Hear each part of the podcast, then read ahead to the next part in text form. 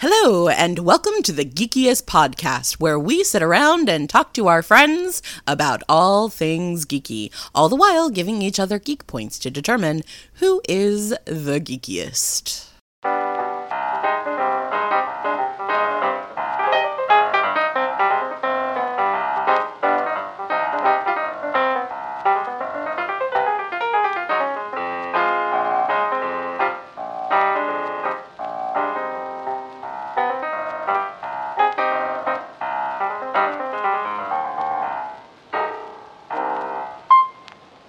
Welcome to the Geekiest.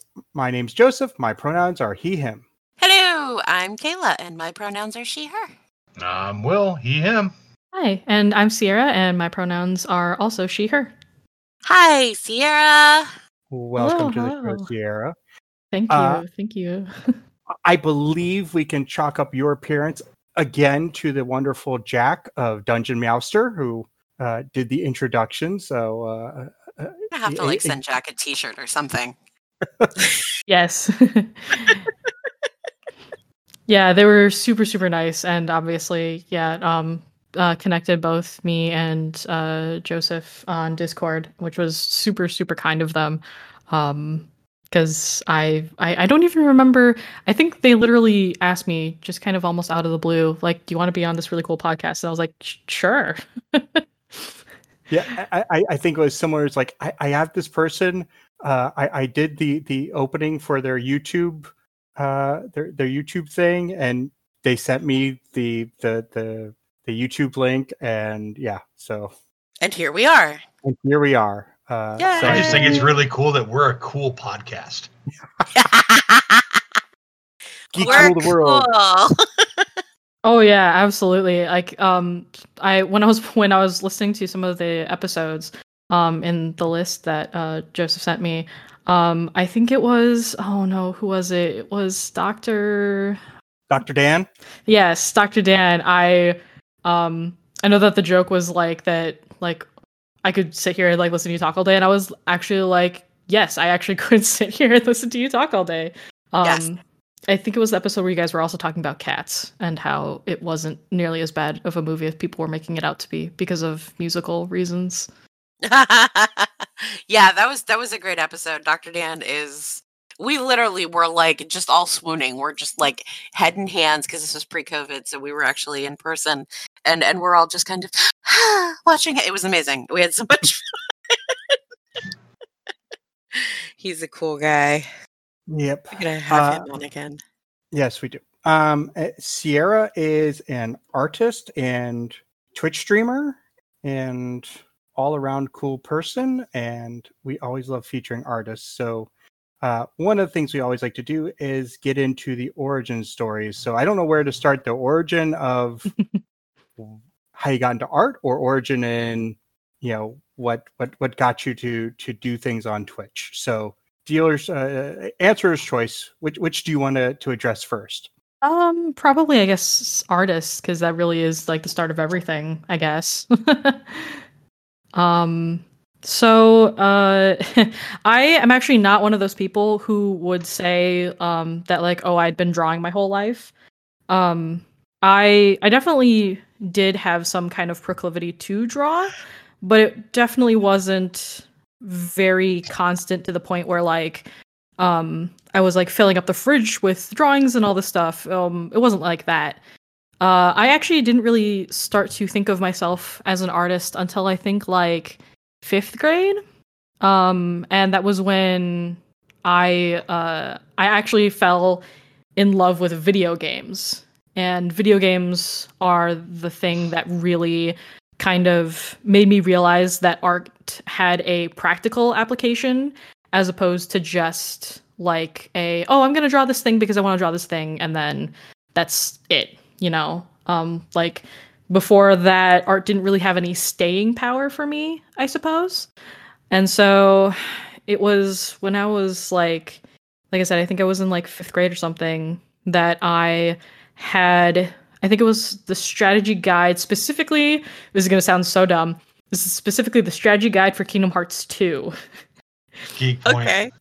Um, it was. I do have to also admit that it was the limited edition one that came with like the cover of Sora in uh, like a different um uh form, and he had mine had uh the final form on it, and then it also came with like Jiminy's journal, which was a thing that actually like happens in game, but then you had a physical copy, so you could actually like physically keep track of all the items that you found.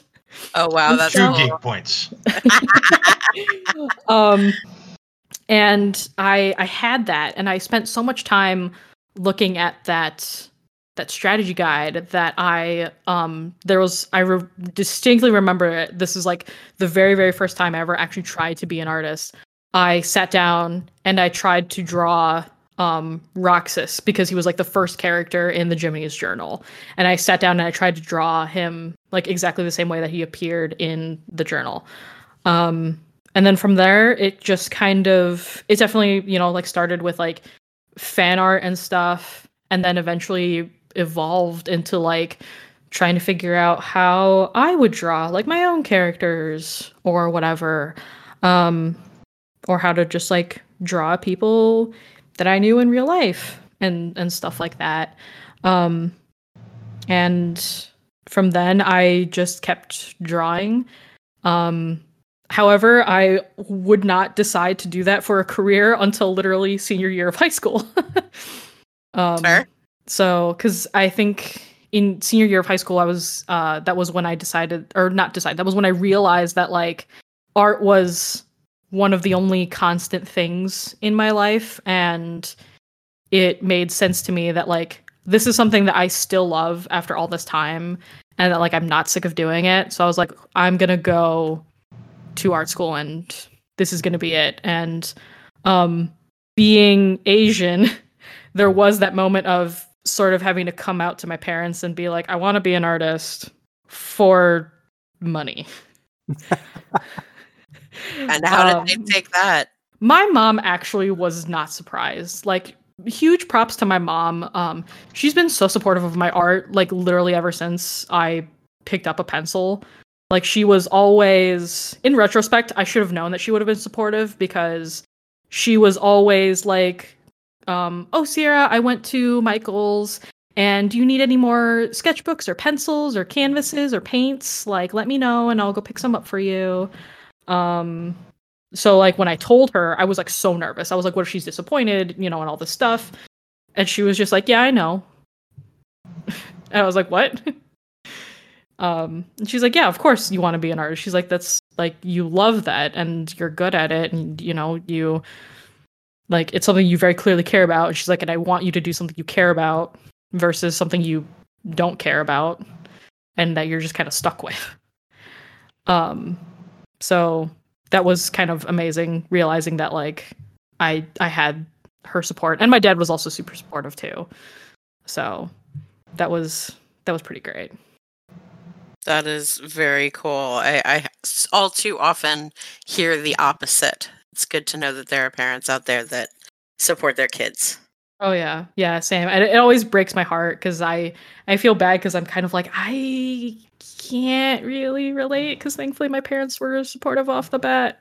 Like at most I think I had a couple of family members who were like but you had a you had like a, a 31 on the ACT why wouldn't you just go and do whatever uh, like anything else um but that actually thankfully that was only kind of like a couple of questions and then once they realized that I was actually like serious they were like okay we support this now. So um yeah thankfully everyone has been has actually been really nice and it is like a huge shame especially because um especially now that it's like coming up during you know this whole pandemic and stuff that like artists are kind of essential in the way that like you know people are watching um people are watching movies and TV shows and stuff and like obviously artists put so much effort into that um you know uh, and like video games like how many people took up video games during this whole time um and like artists worked on those video games um Oh yeah, there's if it wasn't for artists, this pandemic would have been hell for everybody. Like I have seen I I don't know a person that hasn't picked up an art, started following an artist, you know, uh, got into a movie or a TV show that they weren't into, learned to do a new craft, started gardening, something, you know, and it's like when you look at it, you go, okay, that's art is really what holds us together. Mm-hmm. Yeah, absolutely. Um, so yeah, to me, it's just kind of a shame that more people aren't supportive of that and um, think that it's not necessarily like a quote unquote valid career choice. I guess. Um, that that blows me away. That that Mhm. whole like you said that concept of like you're intelligent. Why would you be an artist? What is how? What I never understood that, and I I've gotten that a few times as well, and and and my parents as well, both being artists themselves. You know, you're such intelligent people. Why would you want to be artists? Intelligent people could be artists too. Yeah, exactly. Like I I know I think a lot of people kind of um oh gosh, and I don't want this is gonna sound probably like I'm I'm bragging a little bit, but like Brag, brag away. um but like while I was in college, I I was a tutor for literally like seven different subjects. And people were like, "Why are you here?" And I'm like, "Because I like drawing things and I want to I want to, you know, help bring things to life. The the same way that I sat down and I fell in love with like characters from a video game when I was, you know, um when I was like nine, ten years old, I want to make something that someone else will fall in love with and hopefully that sparks something in them. Um you know, Ab- like I actually really like calc, but I could not for the life of me do it as for a job. Like I liked learning it, that was fun, but no. and that's okay. Well, I can tell you this: you, you've already succeeded on one front.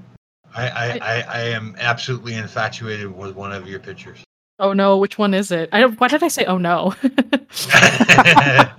um, Ah, yes, is- self doubt. No, they're not an artist at all. No, it's okay. uh, no, it's actually the, uh, the the cover picture for your Halloween, uh, 2020. Uh, it, I I keep thinking Anastasia. Oh, I, I had such a great time with that one. Um, that illustration um, for the the Halloween that I did, um, that was actually my first time uh, ma- doing the entire illustration in grayscale first, and then um, color uh, color mapping it or using like the the gradient to map the colors. Gradient map. That's what it is. It is brain. Um, and then using a gradient map tool to kind of uh, pick those values that way. Um, I did all I did all of that actually in Procreate on my iPad. Um, I don't really use a ton of Photoshop for my illustrations anymore because uh, it's just a lot easier for me to just kind of sit down and just break out my iPad and pencil and just do it that way. Um, but yeah, that one was very experimental, and I'm I'm actually quite happy with how that turned out, and I really want to try and do more things in that style. Especially, and that was also a challenge because it was I really really wanted to make it look eerie, and I generally don't really do that. a lot of my stuff is kind of like very happy, very cheerful, and I um I don't know. I tried to change like the lighting in the um reference image so that way then it looked kind of eerie and I didn't know how So it is- successful I was going to be. So it is Anastasia. It's it's actually oh what was it? Um it was actually like a pack of reference images that I bought and I cannot remember which one it belongs to.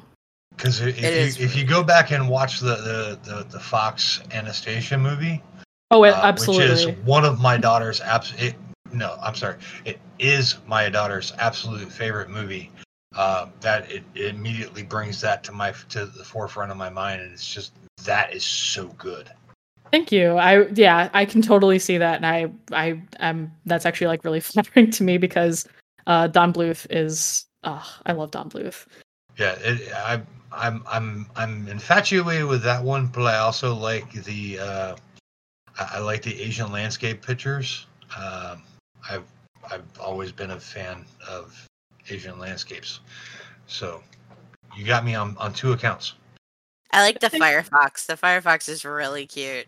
Oh, I I actually I did all of that on stream. Oh, awesome. that was literally a like 10 hour impromptu stream. Wow. Um cuz I did I did the sketch for it I think in like a previous stream and then it was literally oh I can even tell you when it was. Um the day before Thanksgiving. Um I think it was at like 9 or 10 p.m. my time. I was like I'm just going to stream on Twitch for a bit um working on this and then it I literally I think I stayed up until like 5 in the morning on Thanksgiving day working on that. So from start to finish I just did that in one sitting because every time I was like, "Oh, I'll stop here." I was like, "Ooh, actually no, I want to see what it looks like when I do this." Um, and so yeah this that was actually also experimental because that i literally only used a round brush for um and i normally use a ton of different brushes for my pieces but that one i was like let's just stick with one brush i'm not going to change brushes at all we're going to stick with the one and that's it and so um that definitely mm, uh that was also a, an experiment on my part but I I don't know. I fell in love with the piece as I worked on it more and more. So I'm really glad also that that's that people like that one. I like how you have this set up where uh, you have like the sketches below the picture. Yeah, I I always feel like it's important to show people that like this came from a place that didn't necessarily look good. You know. Um like I I don't throw away my sketchbooks anymore. I used to, um, but now I keep them uh, for kind of like for myself, so that way then when I feel like I'm not growing, when I'm like, man, I just am not, I'm not getting better, I can look back and be like, no, you know what, this is what I drew a year ago, and I can already tell that like what I'm doing right now is better than this. So. I I think it's really important. Yeah, that's that's something that um growing up with artist parents, my mom like hammered into me. You keep your sketchbooks, you keep your sketchbooks, you always keep your sketchbooks because one day you're going to want to go back and look at that and it's it's good for perspective. You know, I mean, it, like raising my kids, they would want to get rid of their sketchbooks and I'd be like, "No, I'm keeping them." Somewhere I have like an entire bin full of my skid, kids sketchbooks. hmm Oh yeah, and uh, sometimes even now, like I, I literally found a sketch that I did um, in high school, and I was like, oh, I actually really like the concept of this. Obviously, I don't like the execution, but I was like, I really like this concept, and so there are things that like I found that I'm like, you know what, I will actually come back and revisit this because I feel like this is worth exploring. Now that I feel like I'm, I can actually execute it in in a better way. And that's something that a lot of great artists have done uh, throughout history. So, so you stopped at college. We went to college for for art, Yeah, and then what? ha- And and then um i mean and then that's just kind of uh that's kind of it. Like i went to art school and um thankfully my my full-time job is a production artist um but i do also obviously illustration um and stuff. And so now i um i do lots of both. I work primarily um in digital which is usually like i said procreate or i also do um traditional art, which is either um, watercolor or acrylics, um, which have also been a lot of fun. And uh, I mean, that's kind of just me now. Not too much has changed. Um, let's see. Uh, the for those for those that out there that don't understand exactly what a production artist does, talk to us just briefly a little bit about like what entails being a production artist. Oh yes. Uh, so sp- I specifically am a production artist for a company that sells canvas prints. So we um, we license other artists to, or we get other license other artists to li- license their artwork to us, so we can sell them on um, on canvases as prints for people. Um, and so, uh, as production artist, a lot of what my job is um, is generally like looking at the artwork that gets sent to us, sizing it, cleaning it, determining, um, you know, what um, what is the best way to make it um, ready to go to print or go to production. So that's pretty much what most production artists are. Um, I also worked. I also used to work as a production artist for uh, screen printing companies. So I used to actually separate out the different layers that um, that would be needed for screen printing on shirts. Um, and so there's a lot of different types of production art, but I'll, it basically is as an artist, you make sure that whatever it is going to production is ready. Um, and uh, yeah, so I think I've done about two different types of production art now at this point. Cool. It's it's good to hear from from people that get paid to art in some way what it is that they're doing because i think a lot of people out there have this notion that uh you know either it's success or fail on a grand scale and it's like no you can you can make a living in a lot of different ways oh yeah know, absolutely mm-hmm. Mm-hmm. yeah i mean like i i definitely like i use my job pretty much requires me to use a mixture of photoshop and illustrator for pretty much all eight hours that i'm working um and so there are definitely like I feel like a lot of um I think again this kind of goes back into like why some people may not be supportive or why they may not understand that there are more there's more to art than just like slapping paint onto a canvas. Like there are practical applications for it. And I think that one of the things that really needs to be explored is like how far that reach goes. Um you know because there are people who do storyboarding. There are people who obviously do like character concepts for art and for like for games and books and stuff. Um and then there are people like me who uh just make sh- who like create the file that gets printed onto a canvas so you can have you know um so you can have your own like banksy piece on a wall or whatever um things like that uh so it's not it's not just like, oh, hey, look at this pretty thing I drew. How much will you pay for it? Um, there's tons of different ways to utilize those skills as an artist. And I, I kind of wish that um, more people were made aware of like how many different options that there are to take. Um, because it's it's not just that. Um, you know, like there are I know people who don't who like can't draw who can't figure draw, but they're amazing graphic designers. Um, I know people who, uh, I know people who like who say that they can't draw, but they can do absolutely beautiful calligraphy, and they get paid to do wedding invitations and that kind of stuff. So there are absolutely options out there for people, and I think that um, I think education should include that kind of stuff as to like what exactly all those options are. Like medical illustration, medical illustration is amazing. Um, like one of my best friends is a medical illustrator, and she could tell you, you know, like she could give you a fantastic anatomy lesson, um, and stuff. And uh, the th- like one of the things that she hates drawing is architecture. you know, so you like you don't need to be good at all these things. You can find things that you specifically like. Mm-hmm. And it's a much broader spectrum, I think, than people think it is. Medical drawing sounds amazing. I didn't even think about that. Like that is that's man, mm-hmm. Joe and I say this all the time, you know, the the the counselors in the schools that that told us what we could do for a living did not tell us about all of this cool stuff. Oh yeah, we absolutely. mm-hmm. Also goes um, along with that. No one mentioned being a MythBuster was a uh, possible career as well. That just right, hmm. right, rude. Although to be fair, if that show had been out when I was a kid with my older brother, oh jeez, one or both of us would be severely scarred and or missing limbs. Am I missing an eyebrow?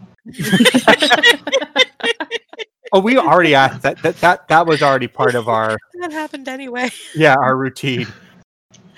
Oh, oh my gosh! Oh. The the back if if if you do if you don't know the uh, backstory behind that, uh, look it up online. It is absolutely hysterical.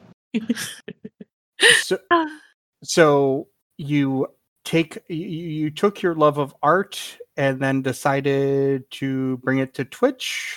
Yeah, it's yeah. So actually, Twitch started off. Um, Twitch is kind of silly.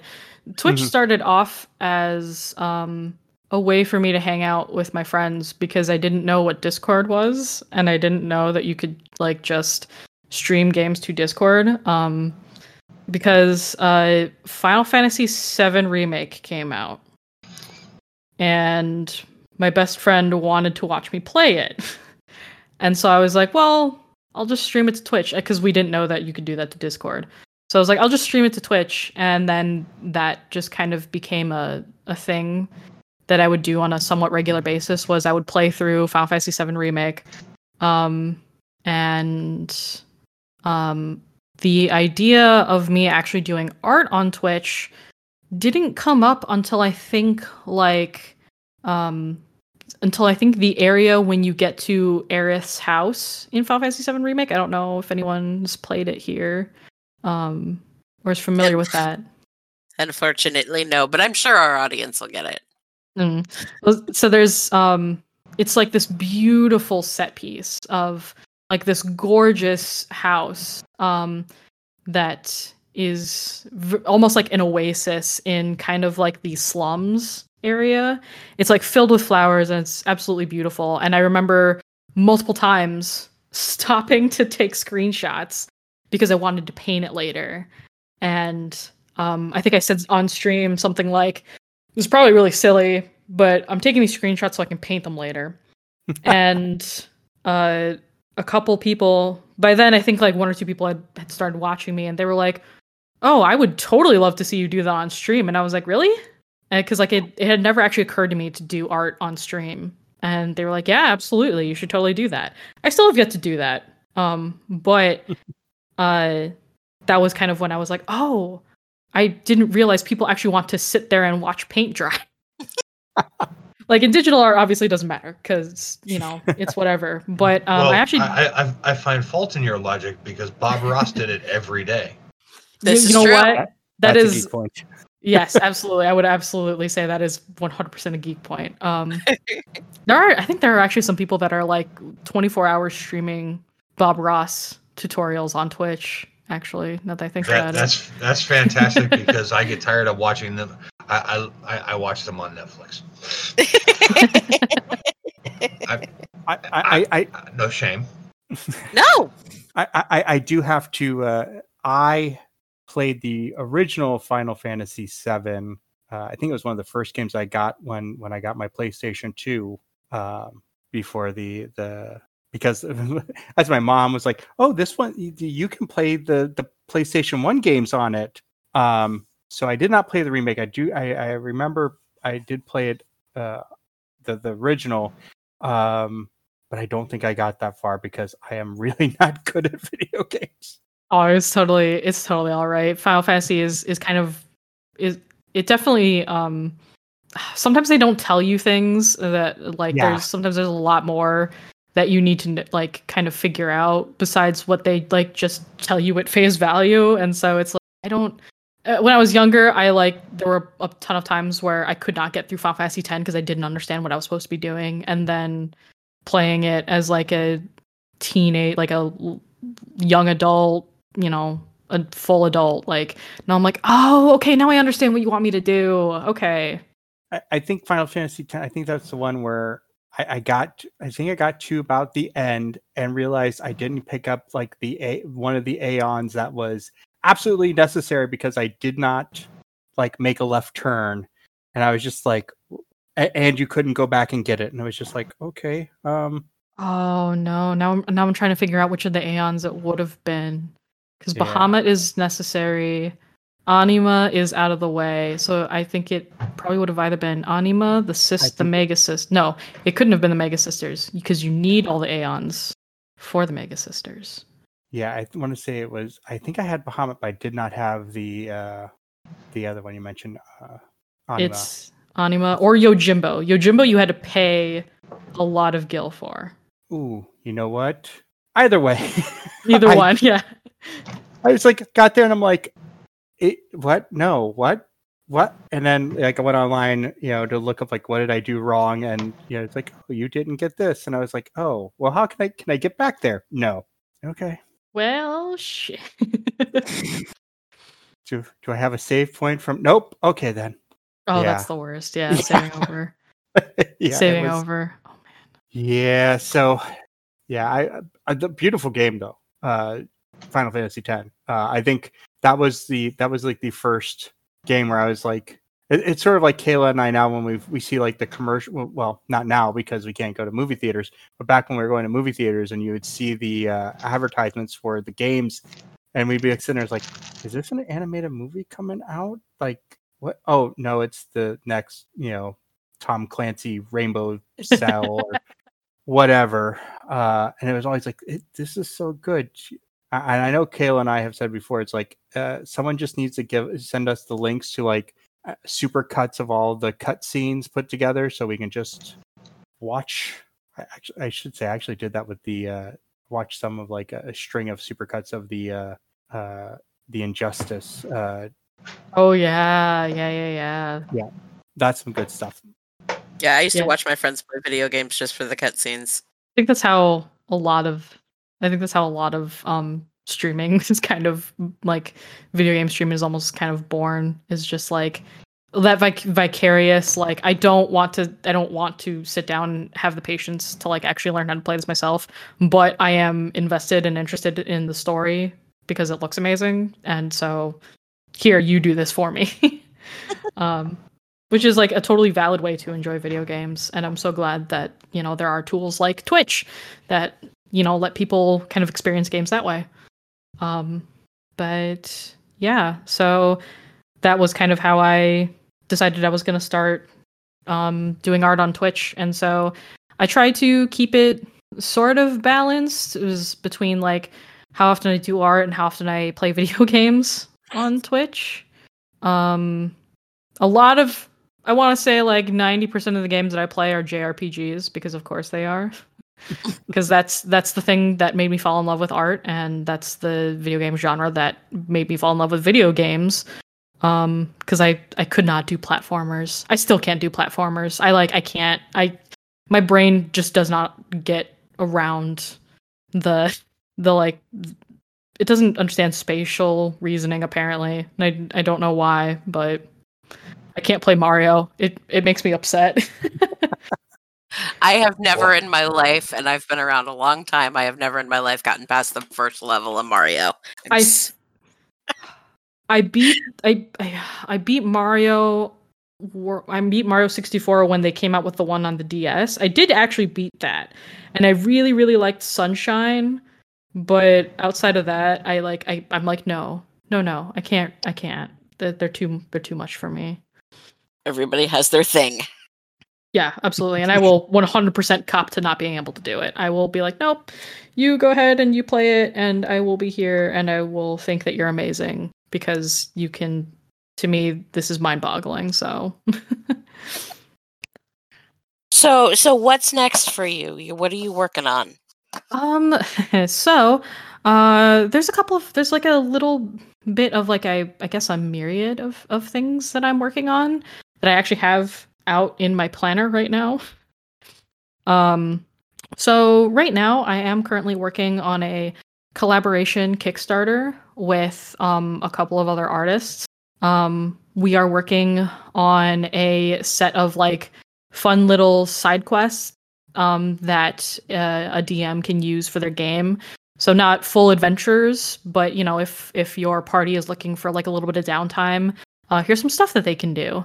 Um, and we are actually kind of creating it so it's like a um so it's like a little board posted in a tavern and then you can see all of these like notices that people wrote um Cute. I like that. That's cool. yeah so i will um i will kind of i'll talk a little bit about what the one that i am super super proud of so far that i've been working on um i have uh i made one i made a little side quest for um some potion testers wanted and that would be that'll be a lot of fun i think.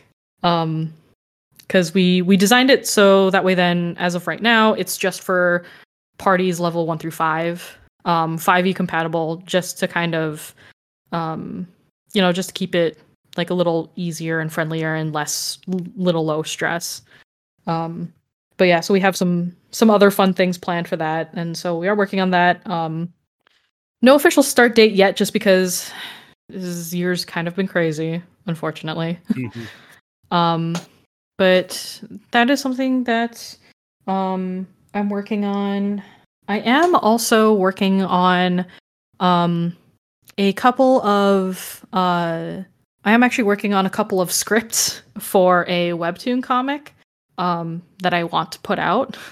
Um Okay. uh, I was uh I think I actually toyed with this idea um last year. And I remember I stayed up until five o'clock in the morning writing the script, and then my laptop died. And it wasn't on Google Docs.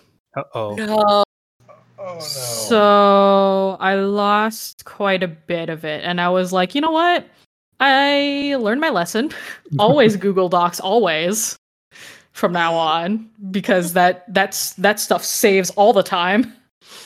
Um, but yeah, so I wanted to I I writing the script for a webtoon about a group of friends that come that come together and play a tabletop RPG together. Um, and so it's like a fun little slice of life, like uh, you know, talking about some of the things that you find yourself in as you play D&D like um yeah, I'm to do this really really cool thing.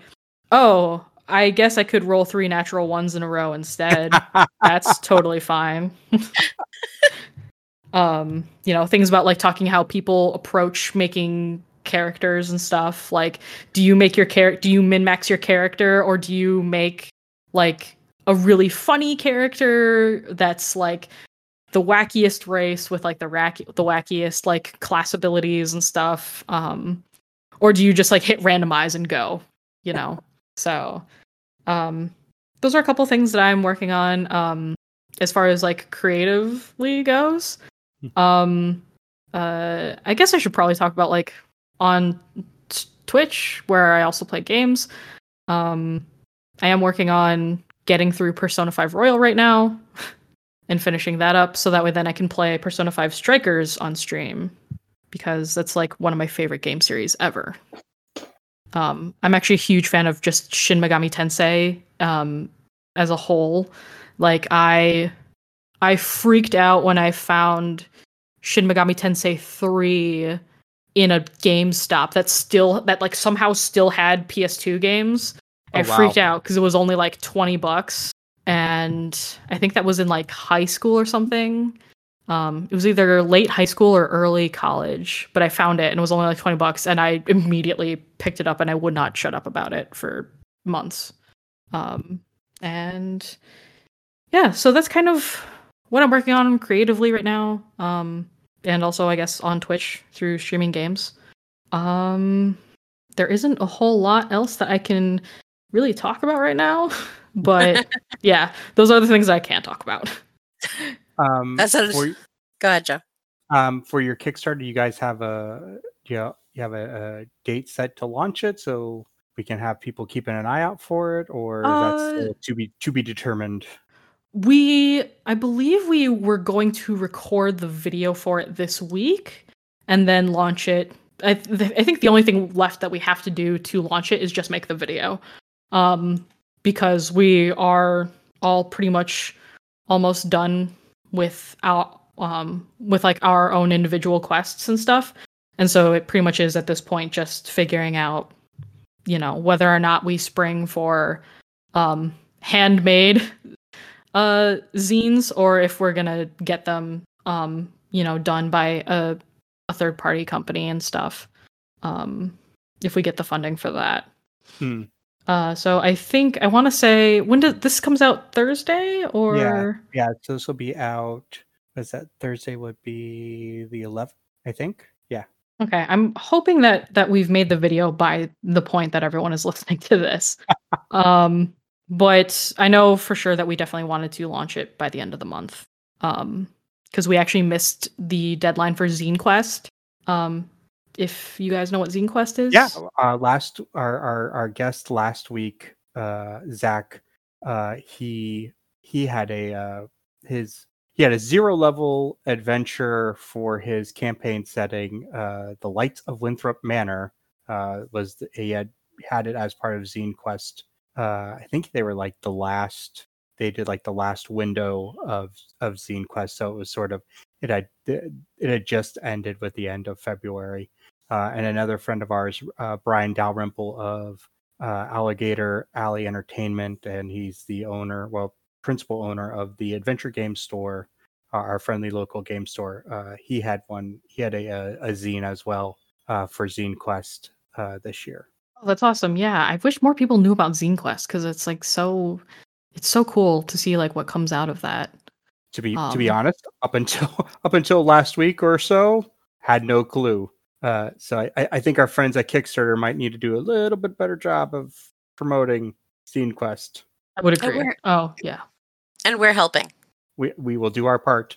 Uh, you know, as Zach told us, this was and and for Zach, it was he didn't know about it until uh, one of his uh, writing partners on their campaign setting, who's also named Zach, uh, was like, "Hey, we should probably do something with you know." Back, I think he said like in November, he came to like, "Hey, you want to do something for Zine Quest?" And Zach was like, "What's Zine Quest?" So yeah, uh, but we will definitely do our part to make sure to uh, cover that in the future since now we are aware of it you know and if kickstarter would like to you know do a sponsorship during february we're more than open oh that would be so cool. Yeah, yeah. Kickstarter, come on, like Zine, please, like put out more emails about Zine Quest. I think I only got one, and that was it. I was really disappointed. yeah Yeah, it seems like those that are in the industry, you know, kind of know about it, but it's not pushing its way past those that are doing it, kind of.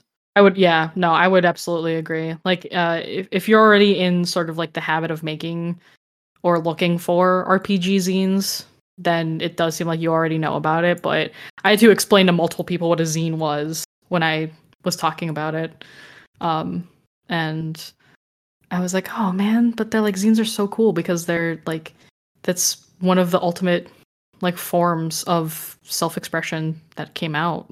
oh yeah i i i, remember back in the back in my college days uh you know it seemed like everybody was putting out some sort of zine based on you know musical taste uh art culture i mean it was uh, chicago especially had a pretty good uh zine uh community in the mid to late 90s as i recall it was you know i remember picking up some interesting little little little zines around the uh you know the either like the the alternative bookstores or you know just kind of put out uh, being at being in college had kind of had access to strange cultures there too Ooh, did you ever go to Quimby's? Because Quimby's is still open, and they definitely are super into the zine, um, into zines and stuff. I think they I actually had like a club. that name sounds that name sounds really familiar from from 20 plus years ago Can I give you a geek point just for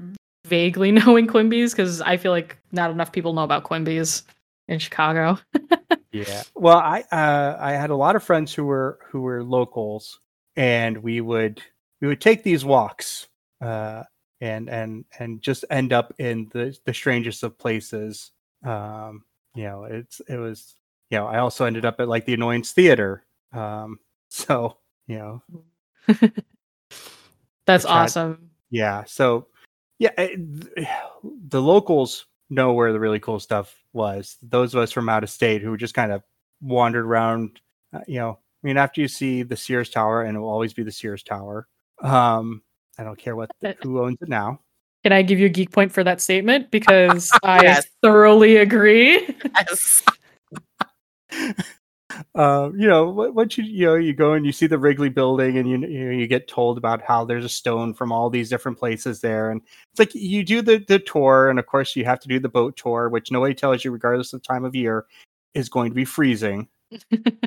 um, yeah, after that, it's like you, you have to find yourself a, a, a local Chicagoan to show you like the good places, you know, pick your you know get get the right pizza place, get the right you know place to get your hot dog and your your your your beef sandwich, and yeah, it's so important to have your to have the right local because otherwise, you know, you get the well, you can always go to Gino's East, which I'm not knocking them, but they're not they're not the best Chicago pizza. So Oh yeah. I will die on that hill. that's a good hill. That's a good hill to die on. yeah. Um yeah, it's just like I wish that people knew more about zines and it's um it's a shame because I feel like they have a lot to art to offer the RPG community. Hmm. Um I don't know. Yeah, I mean, I, I you know, I I think there was a a a time when folks saw like the you know the the explosion of the like blogging and uh and websites as kind of I don't know if when I say like the, the you know it was sort of like the conversion of the zine from you know material space to digital space. And I mean it made sense to me because you know the whole thing about the zine was you know being able to talk about whatever your you know produce whatever was your passion. You know like i said most of the zines i, I remember seeing you know were usually based around music the you know the music scene or art scene um, or uh, one of the ones that sticks in my head i wish i could remember the name of it but it was uh you know it was for the the lgbtq community. And it was just like you know guerrilla journalism or guerrilla expression you know you weren't having to go through you know major publishers to put out your essay your thoughts your art you know. And i, I think for a while there was I thought that, that you know the blogging sites had kind of swallowed that up but what those usually are missing is the art side of it in my opinion.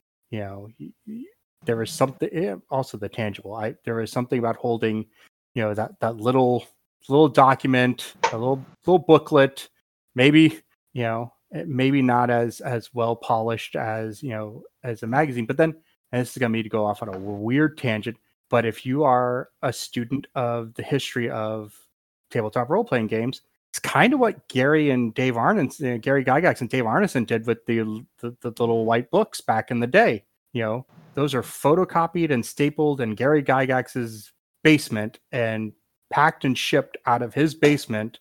You know, before they you know moved to the office space in Lake Geneva. So you know, our the hobby started really as kind of a zine.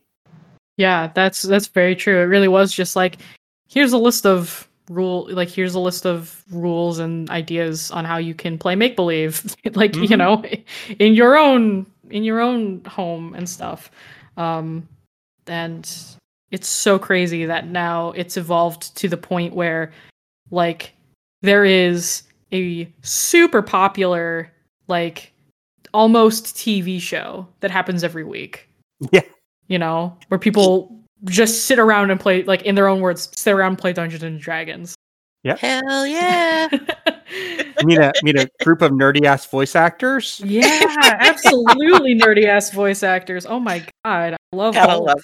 Oh, we are we are a critter household.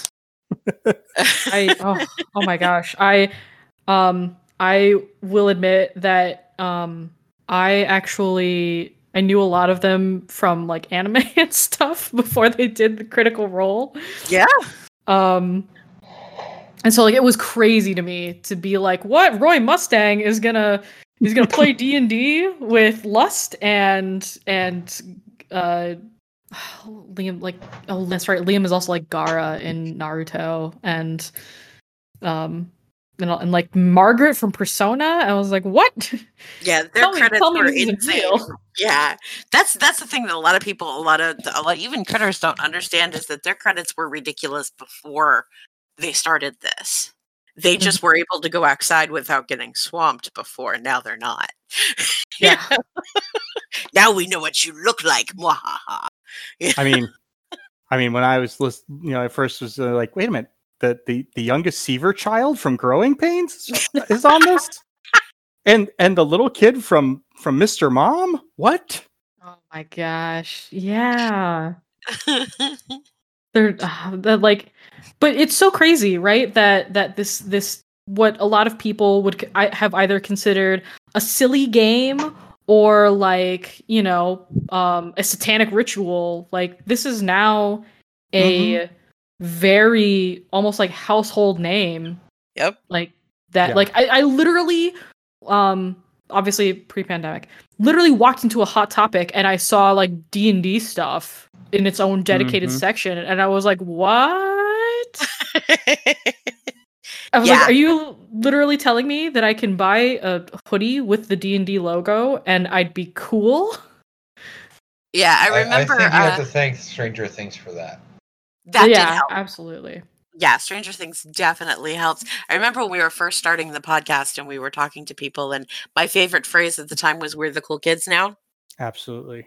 You know, because we were the the uh, as as uh, Master Mercer puts it, uh, we were the uh, the indoor weird kids. You know, all of us for a very long time, and now we're still indoor weird kids, but now we're indoor weird cool kids. Well, I mean, yeah I, I- I'm kind of, I'm kind of almost, uh, well, not as good at it, but I, I, I'm, I fall more into the Travis Willingham side of things, where yeah, you are I- so jocks machina. jocks Machina. I, I was on, I was, I would play, I would be at the football game. I wouldn't, won't say play because unless we were winning by a lot or losing by a lot, I did not see the field except for the stretch on it. Oh, Uh, oh no yeah.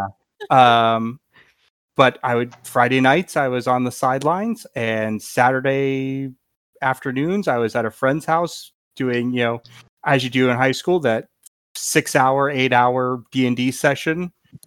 You know, so I, I, I split my time between in, both worlds, but uh, yeah, I don't think I told the football team about playing D and D on Saturdays.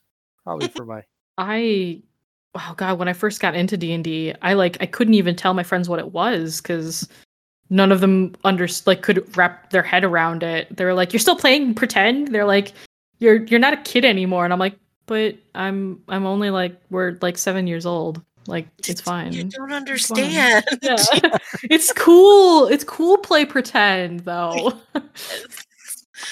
Mm. With more dice rolling. and stuff. Yeah.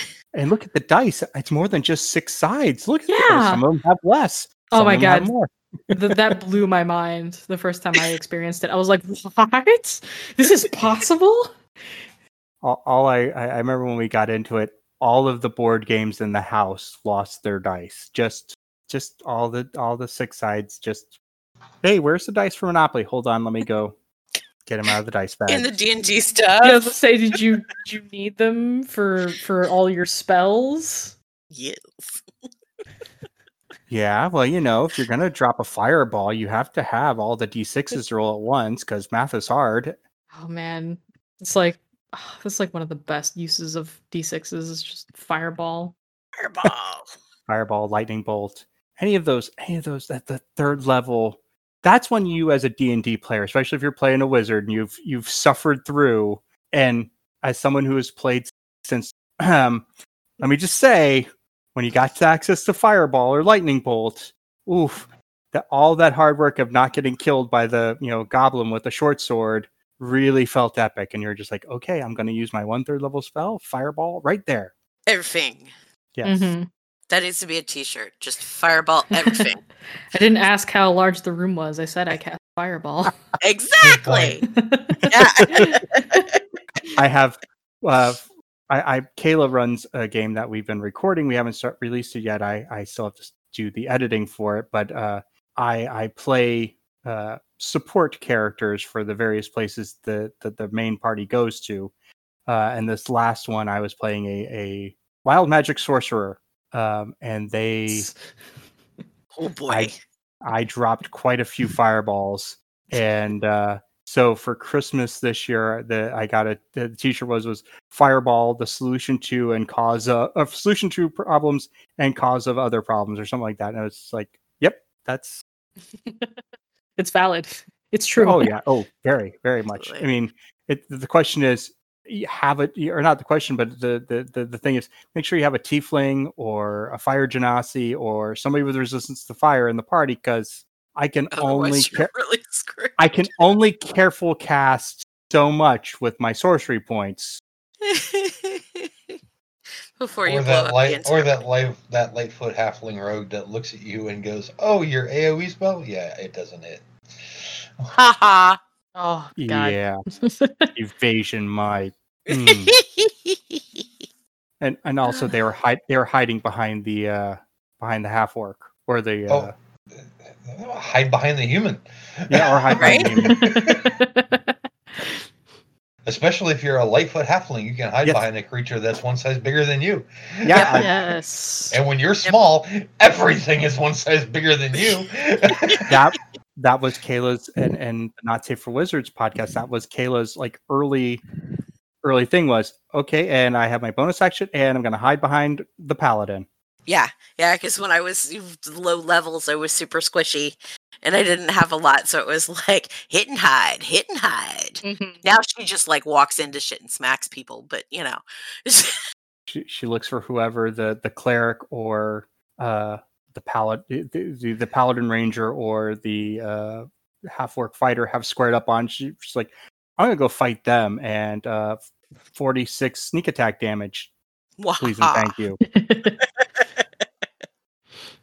Yeah, halflings are fun. yes. Halfling, It's a- half, halfling rogue assassin. That's hmm Um, it, it just just to give you a little heads up, uh, half halfling rogue thief is a lot of fun too. Uh, Oh, yeah. especially when you take a couple of level a couple levels of cleric. That could get very interesting. Ooh. which, Oh, which domain? um, I, I'm gonna say one one spell. Uh, uh, is- you only really need two spells: sanctuary and inflict wounds. Oh, You only need two spells. You only need two. I'm gonna walk in. You're not gonna. You're not gonna hit me. You're not even gonna attempt to hit me. You're gonna look at the other way. And then once I get up to you, you're gonna hurt a lot. Yeah. pain. Ooh. Yeah. Lots of pain. Pain. Lots and lots of pain. Geek point for that. Thank you. Yeah, you got the reference too, so that was pretty good. I love Watt. Yes. I knew him before he was Vision. oh man, Goodness gracious. Yep, we're a bunch of dorks. Well, Welcome to the show. it's so We good. prefer- I, prefer, I, I believe the preferred nomenclature is geeks. yeah, we- I will. We will accept geek and or nerd.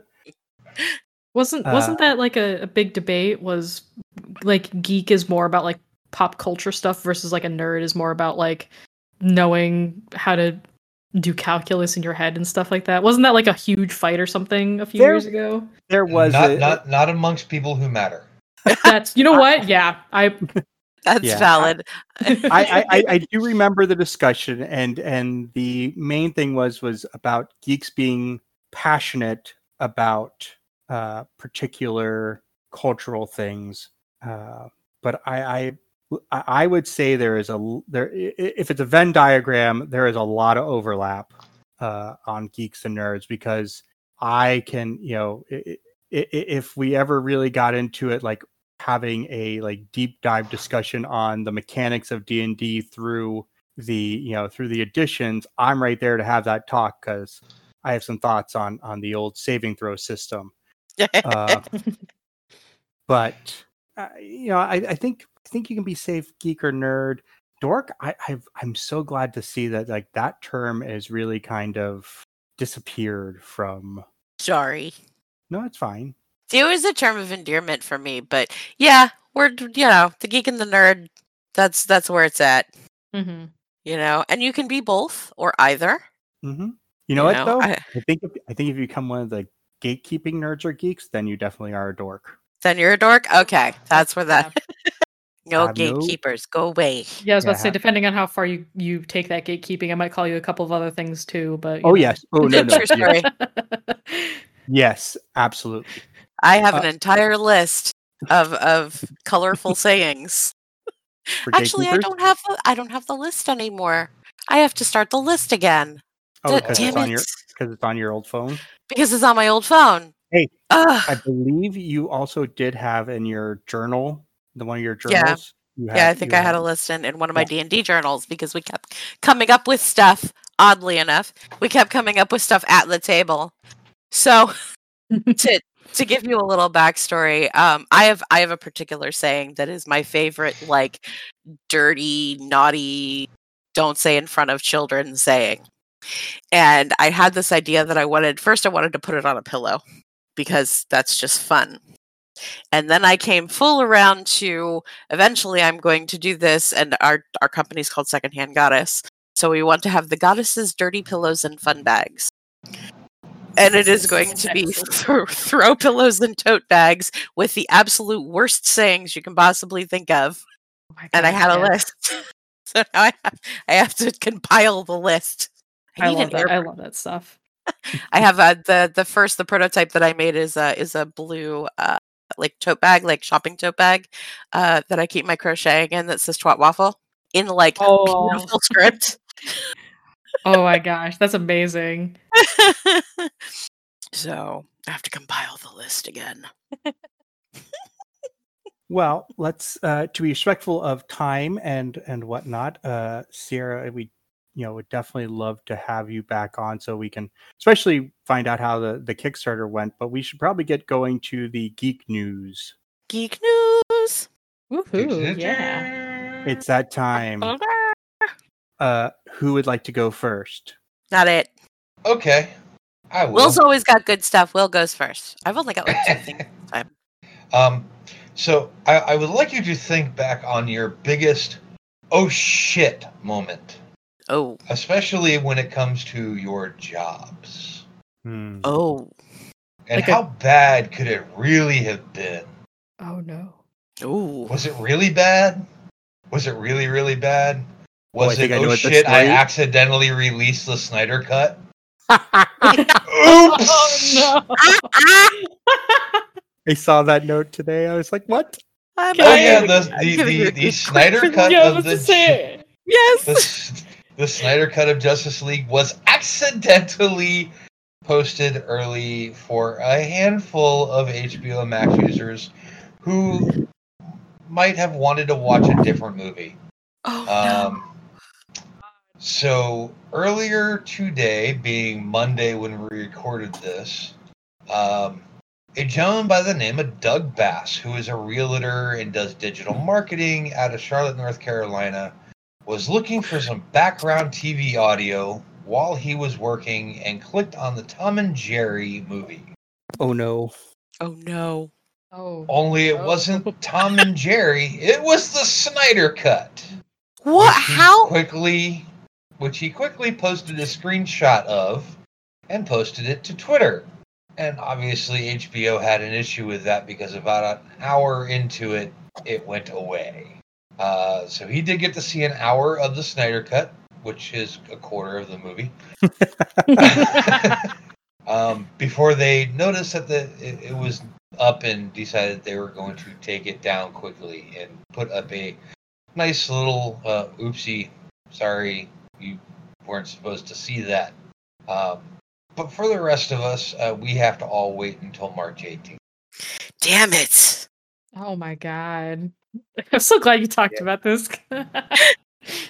oh yeah. If she if if if Kaila didn't give you the the the the uh, geek point, I absolutely would have. I 'cause gave I gave so him one for both of us. I gave him one from me and one from you. Oh Wow. my So, God. if you're going through your work week this week and you went, man, I really screwed up, but at least I didn't preemptively release the Snyder Cut. like I don't I don't understand how that happens. I- Serious. oops, I linked this to this, and I oops. I mean, Yeah. crying out loud, we sent we the, the British science people sent a rover a, a, a rover to Mars and it, it failed because they programmed it in meters but did the software and Uh, that's true. Uh, I don't know. It it almost seems like like was it an oops or was it a somebody was mad at somebody? was No, I- I- like vindictive, like push the button. Right? It was like it was like the Little Mermaid cover. Like it was somebody that knew they were getting fired. I can see Oh that my god, actually. the Little Mermaid cover. Can I give you a geek point for that? Because Yeah. I haven't thought about that in a while. I Ab- own it. ab- S- a- As, do I.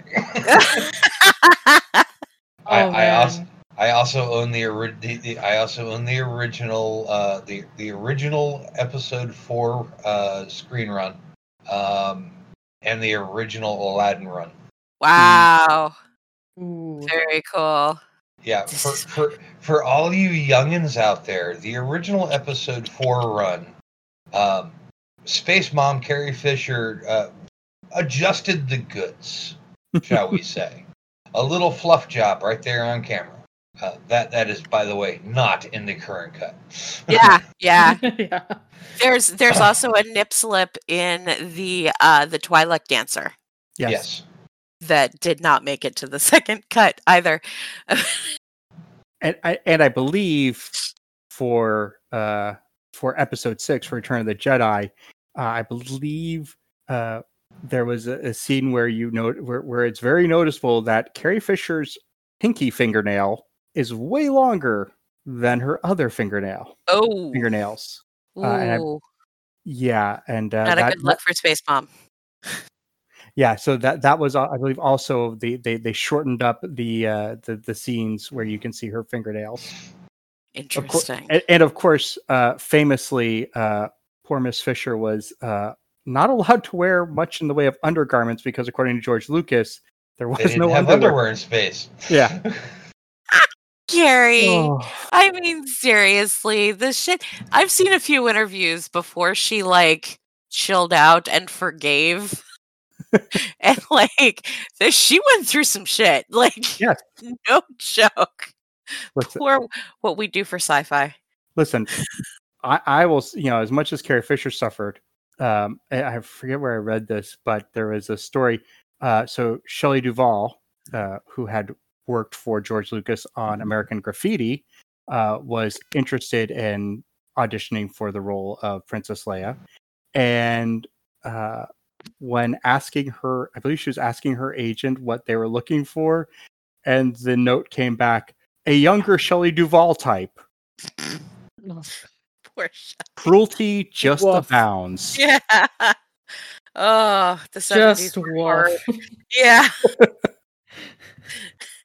the 70s were very, very tough. Oh, goodness was a gracious. rough time in Hollywood back then. Oh yeah. Right? Wow. What else you got, So- Will? So to continue on the oh my god, this happened to me uh, this week thing. Um, you ever go to work and you turn your computer on and it just won't boot up past safe mode? I have had that. Yes. Hmm. Did you have it on the Hubble Space Telescope? Oh, Strangely, no. because they did. Oh god. Um, more techno, more technological stuff. Um, on March seventh, uh, early in the morning, at around 4 a.m. Eastern Standard Time, the Hubble Space Telescope went into safe mode due to due to an onboard software error. Oh. Um, this is according to NASA. All science systems appear normal. I love it when they use the word appear. and Hubble is safe and stable. The team is working plans to safely return it to normal science operations. okay. Good to know they're fixing it. Not a great morning for them. No, no, no, no. no. The first they have, the first SpaceX has a, a, a an oopsie where it, you know their their uh, their newest attempt at a rocket blew up after landing. Uh, successful landing, and then it exploded. And then blew up. it's not like it crashed. It safely landed, and then said, "Nope, nope, nope." Uh, what? How? How did uh, they, they? How did Elon Musk put it? Um, rapid, unexpected disassembly. and uh, it's called a RUD, an RUD, rapid, unexpected deliver uh, disassembly. All right. Considering his naming conventions for his kid, that somehow doesn't surprise me that that's how he's gonna classify that. every generation has to have that eclectic, weird, uh, sciency guy who's gonna wait, name their kids weird shit. Yes. It's just, it's gonna happen. It's required. wow. This this portion of the news brought to you by the oh shit moment. So we're we're I, I'm out of the oh shit moment now. I've got two really fun things. Um, Cool. Do we still do we still use stamps? Yes. I do. Yeah. Okay. Well, for for those of you who don't use stamps or you know do use them and, or practice you know philately, um, if you don't know what it is, look it up. No, it's not a dirty word. Google it, kids. Google it, on. Hold on, I gotta Google it. No, go ahead. Uh, UP, USPS has released their Star Wars collection stamps for this year, Ooh. and they will be released on what day? May the fourth. Absolutely right, Joe. Yes. Yay. Take your geek point, Joe. Thank yes. Oh my god. I know exactly what I'm going to get in bulk to write to my pen pals. Hell yeah. So this year, uh, the stamps have gone to the droids. oh, cool. Ooh. So this year, Great. Let's embolden uh, the machines even more. Well, I have to like build my army. exactly right. Go ahead, Will. I'm sorry. Uh, the stamps are available for pre-order starting on April 5th, and I'm trying to get to open. It will not open. Ha! Opened. Uh, so the 10 that they have released are IG-11, R2D2, K2SO, DO, L337, BB-8, C3PO, the Gonk droid, the Gotta B, have a dog. the two one B droid, which is uh, I think medical droid for Luke in Episode Five, uh, and my favorite droid, Chopper. Yay. Nice. Very cool. So very much looking forward to this. Uh, like I said, you can pre-order April fifth, and they will be released on May the fourth. Do we have uh, what the cost will be for? I did not see that in the article. Yeah. Oh yeah, what do what do forever stamps cost now? Like sixteen dollars. No, I'm kidding. It's like it's probably like I don't know, fifty-five cents, something like that. I think it's like every year I spend like 20 bucks in stamps just getting whatever like is special that came out that year just so I can put it on uh, when I send letters to pen pals. And so I'm always like I'm always like, oh man, it increased again, but it's usually only like a couple cents. So I'm always curious. I never actually like keep track of how much they cost because I just I pay for it then and then don't worry about it until I run out. Per Google, it is currently 55 cents. Ooh, I was I was close. Good job. Nice. That's a geek point. Thank you. Uh, so uh, my my last my last little bit is is we have to we, we have another thing that we have to do this year. Um, road trip if we can find enough backers. okay. Um, you ever been to upstate New York? Uh, yes. Yes. Ticonderoga, New York. Mm, don't believe so.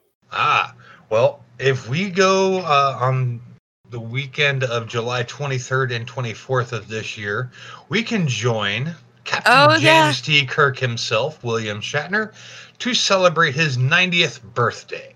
Yes. That was going to be one of mine. Oh my God. I'm oh, so. No, no, no. It's cool. It's cool. It's cool. Talk about it. We can share. We share. Sharing is sharing is caring. Hold on, just just to clarify, did you say Ticonderoga? Yes, Like the pencil? correct. Huh. I did not know that that was also the name of a city. I only know Ticonderoga that I loved when I was in grade school. It's also I a- think a that- I major think battle in geek the point. American Revolution. That is also a geek point. so yeah, um, William Shatner is, is uh, celebrating his 90th birthday, and they're doing this big hullabaloo. Um, yeah, it looks really interesting. They're doing a uh, like a they've got a replica of the set of the Ooh. original Enterprise. which which is interesting because we are right now recycled through the Star Trek series. So our nightly go to bed series is the original series. Yes, yes, I believe I woke up this morning to uh, uh, City on the Edge of Forever. Yes, and, and, and then and then actually like got up, I believe, uh, for uh, Amok Time. I think I went to sleep to the arena. I'm pretty sure I went to sleep to the arena. This is this is what kind of geeks we are. Um, so, uh, Will, did you have the price list? I I do. Uh, there's a number of it. options. Uh, the early bird general admission price is forty nine ninety nine. The regular price is going to be eighty dollars. Whoa. Um, It gets worse. or or or better, depending on your point of view. True Uh, story. For, from a certain point of view, a little cross genre there for you. Take your geek uh, point. Thank you. Uh, Four ninety nine for a tour with William Shatner himself. Uh, Four- a hundred. four- oh, oh, Four hundred and ninety nine dollars for a tour with Shatner himself. Yes. of the bridge set. Yes. Uh huh. Ooh. One hundred and sixty dollars for a photo. Uh, Eighty dollars for an signed? auto. I'm, I'm Nope. sorry. So there's okay. Sorry, just Yeah. Make sure you're sitting down for this. my brain is You're- melting. You're processing and, do, and doing the math, are you? Yeah. Okay. Uh, eighty dollars. Eighty dollars for an autograph. Or you can just go all out, and if somebody has, you know, some extra bucks laying around, you know, hit us up. You you, you can find us on the socials. Uh, Uh-huh. Fifteen hundred dollars for a Uh-huh. VIP all-inclusive package, including a dinner gala with Shatner, plus the tour, photo, autograph, and a quote-unquote bridge chat. I don't know what that is. Did you actually get to talk to him? I'm in. Great. I, I, I also would be happy to, you know, for the bridge chat to, you know, take one of the stations and just have him, you know, yell set, you know, set course to Altair 4 and uh, Warp 3 and just push buttons, Pretend to push buttons. I mean, oh man, if we could all go, if we could get all the geekiest hosts, all five of us, to go, and we can all take positions on the bridge with Shatner as captain. That'd be such a cool photo. oh my oh god. Oh my god! Uh, so if they're uh, Elon Musk, if you happen to be listening to our podcast, you can find you, you can write us at thegeekiestpod at gmail.com. We can set up how you can donate that money to us. Now, before be, before the be, before the the geek faithful uh, start writing letters and demanding my head, Shatner's birthday is actually March twenty second. yes. We know we didn't do it. We didn't set the dates. I just read the stuff. Sorry.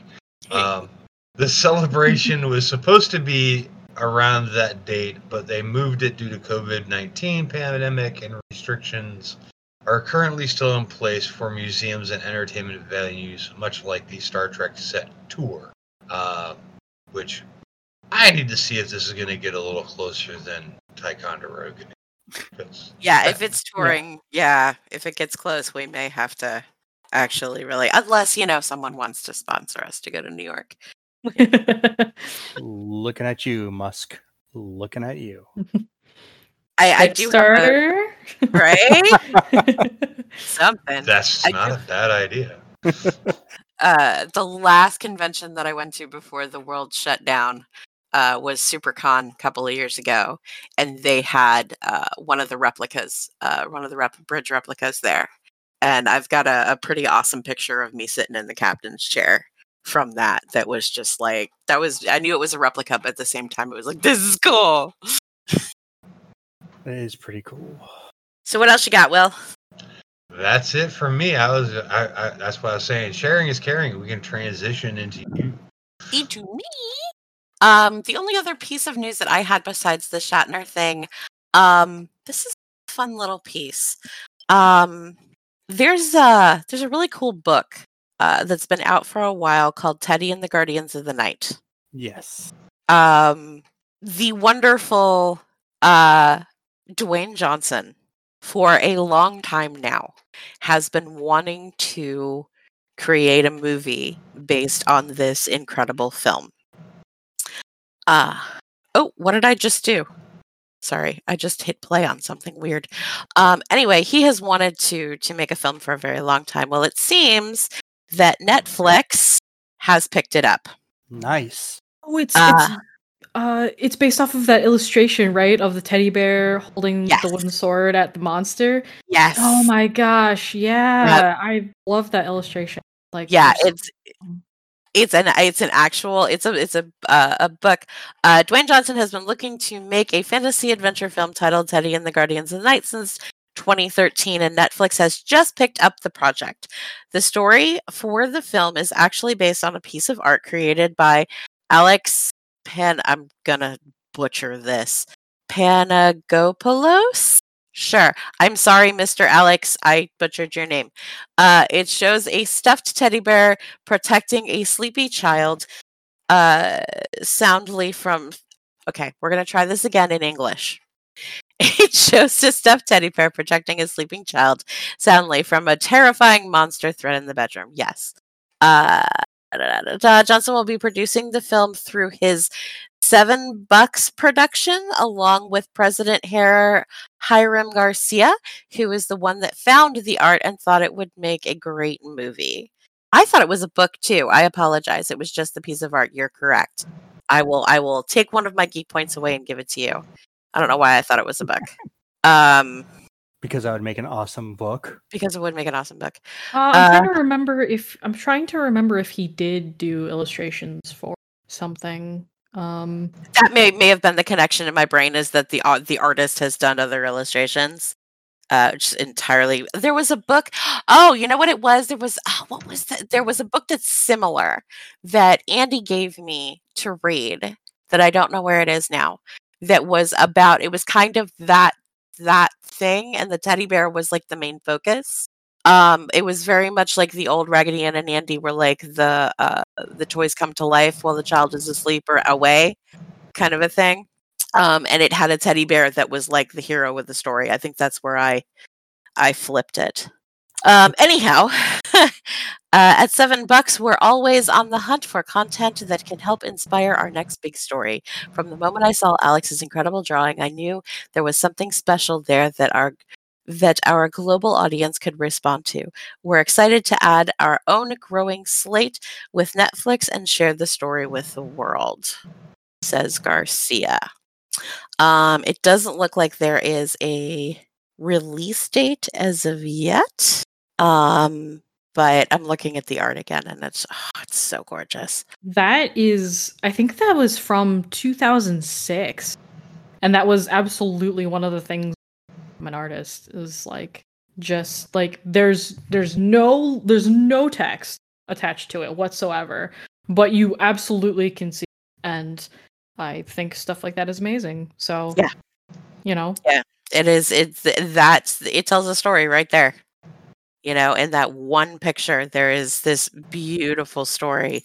Um so yeah, I'm really excited to see to see what comes out of it and you know, Dwayne Johnson again and again has proved himself to have this gigantic heart.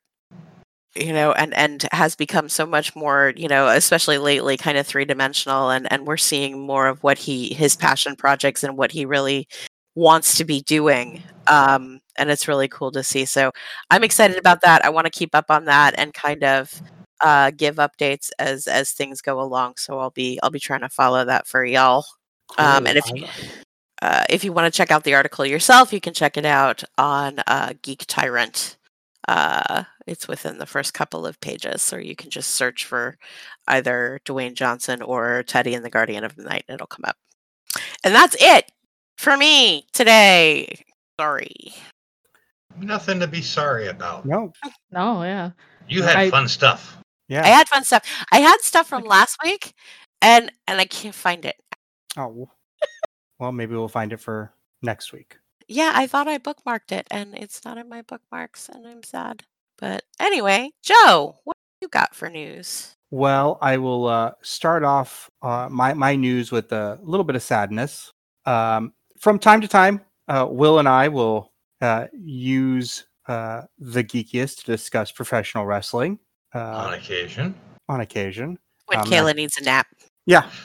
um, for for those who were watching professional wrestling in the early to mid '80s, uh, you really had two options, maybe three, for nationally televised wrestling. You had your uh, your your string of WWF at the time, now WWE, uh, on the USA Network and in some syndication, uh, or you flip the dial over to WTBS, the superstation, and you caught Mid Atlantic, uh, the the Mid Atlantic territory of the NWA, uh, the Jim Crockett Promotions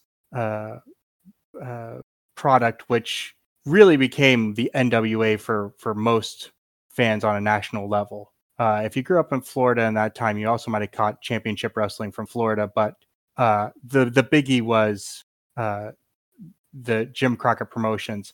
Uh, sadly, uh, Jim Crockett Jr. Uh, passed away on March 4th from liver and kidney issues, which may have been exacerbated by a uh, having gotten the COVID infection earlier in the year or early uh, in last year. Uh, he was the president of Crockett Promotions from 1973 to uh, when he sold it to Ted Turner in 1988. Um, the Mid Atlantic Territory, um, which covered uh, Charlotte, uh, we covered the Carolinas, Virginia, Georgia, and and it, it, gets a little odd, especially um, after a certain point. The the Crockett family uh, uh, under Jim Crockett uh, Jr. Uh, decided that they, you know, to compete with Vince McMahon's WWF, uh, needed to purchase or acquire other territories. So uh, you had them acquiring Championship Wrestling of Florida, Mid South, several of the the other promotions that had been territories inside the NWA, the National Wrestling Alliance. Uh, Jim Crockett also had been a three time president of the National Wrestling Alliance. Uh, and that group was responsible for who was the who would be carrying the world championship title, uh, which for a good stretch of uh, Crockett's time uh, as part of the NWA was Ric Flair. Um, un- undoubtedly, probably the one of the biggest names in wrestling history. Um, and the Mid Atlantic uh, territory was famous for it, it, was just it was rich with talent. Uh, you get you had folks like Wahoo McDaniel who had been an NFL player, uh, football player, uh, including a stint with the Miami Dolphins. Uh, to Ricky Steamboat, Black Blackjack Mulligan, uh, the Road Warriors, and of course with Ric Flair they had the Four Horsemen, several of the der- different variations of it. Um, but he, he and Vince uh, he and Vince McMahon kind of went head to head with, you know, trying to promote nationally and, you know, pretty much responsible for what would become, uh, the, would kind of cement the popularity of professional wrestling in the 80s. You know, th- this is also when the ideas for, say, pay per view specials started coming out. Um, and in fact, uh, believe one of the stories I've heard is that uh, Crockett kind of helped fund, I believe, uh, uh, was either WrestleMania. I think it was WrestleMania one. He he helped kind of bankroll it a little bit, um, but uh, he, you know, you don't hear too many negative stories about Jim Crockett Jr. other than he uh, was was too too free spending on the talent and the company. He started to, you know, started to believe his own hype and and wanted to show how successful they were being. Um, and and that would eventually signal the end of Jim Crocker uh, Jim Crockett Promotions as he would sell the uh, he would sell the wrestling uh, promotion to Ted Turner and TBS, uh, which would go into the 90s and create you know the Monday Night Wars and all the stuff that came out of that. So, uh, just you know, he was, I believe, trying to find the age. He was 76 years old, um, and you know, had been having issues with his liver and kidneys, had been on dialysis, but according to his brother David, um, he had, you know, he had been doing dialysis, but it, he wasn't in that critical of a shape until after he had gotten COVID. So, so uh, just uh, that's my sad note. Is it is it really wrong that I that that I actually do know that the the story that you brought up as far as the uh, funding for WrestleMania one? I, I actually do know that story. Yeah, You're kind And of a you're kind of a student of the history of wrestling, so I I'm not surprised by it. All right. Uh, my my second story is a little bit uh, more upbeat. Um, so last week we mentioned the Indiegogo that started for the Star Trek Voyager documentary, uh, put out by the same company that did uh, the Star Trek Deep Space Nine documentary, What We Left Behind, uh, 455 Films. Uh, they have uh, they are closing in on Indiegogo's all-time uh, all-time amount for uh, project funding for documentaries.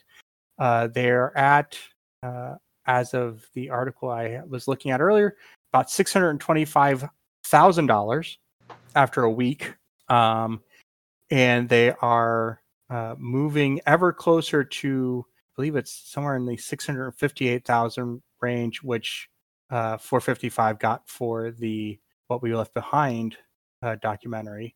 Um, and as they have been making more, uh, getting more uh, goals, or as they've been getting more and more uh, funding, they have uh, added uh, more stretch goals and more tiers, uh, which include, uh, I believe I saw one something to the effect of being able to be on Zoom uh, Zoom calls with the production staff. So it looks like we will definitely. Oh, and one of them is also to participate in uh, the Delta Flyers podcast, uh, which is um, the podcast hosted by uh, uh, Robert McNeill and Garrett Wang, uh, Tom Paris, and Harry Kim, uh, because everybody has a everybody has a podcast now, right? Yes. Mm, Yeah. Yeah, some of us have several of them. That's true. Yes. um, there's pin sets and uh, Janeway shirts, and I want a Janeway shirt.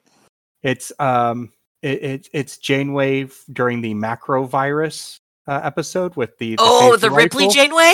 Yes, Yes. uh, and the shirt says, "Grab a phaser. We're going to get some answers."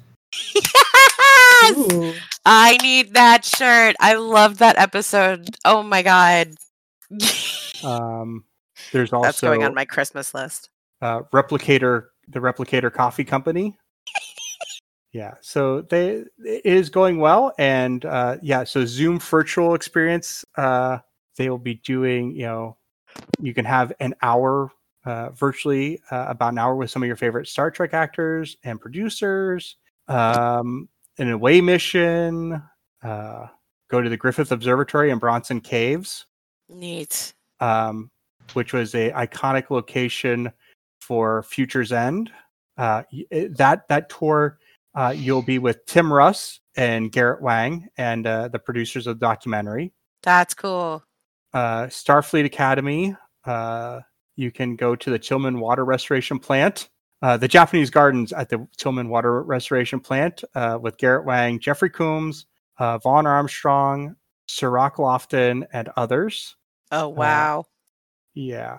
Um, you can meet up with the uh, at the legendary and breathtaking Vasquez Rocks with uh, Dominic Keating, uh, Malcolm Reed, uh, Chase Masterson, Leeta, and Garrett Wang, uh, and Michael Michelle Hurd, uh, Raffi, uh, and attend a work production schedule per, if she's able to at the Vasquez Rocks, which um, kind of famous for the Kirk Gorn duel. Um, also famous for that's where Raffi's trailer was located in Picard. Mhm. Um, yeah, so they've got some really cool things going on. Um, and, and check out the the away missions. Uh, if you get the away mission admiral level, you can do all of them.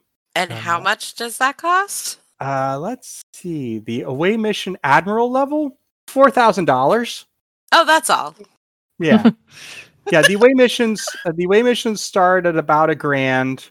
Uh, the uh, away mission number four, which is uh, also a, a Star Trek dinner, uh, where you will. Uh, oh my God, this one actually, I uh, go to uh, evening at an excellent Los Angeles ref- restaurant with executive producer uh, David Zappone uh, and TNG DS9 and Voyager's Lolita uh, Fatjo, as well as the production team, as well as uh, legendary actors James Darren, Vic Fontaine from DS9, Nicole DeBoer, uh, Ezri Dax, uh, Connor Trinneer, uh, Trip, and Dominic Keating, and maybe more. Uh, so yeah, I would totally go just to James Darren. Right? You know, uh, so yeah, they've got uh, swa- the the the Voyager swag bag is five hundred dollars. Special thank you credit two hundred fifty dollars.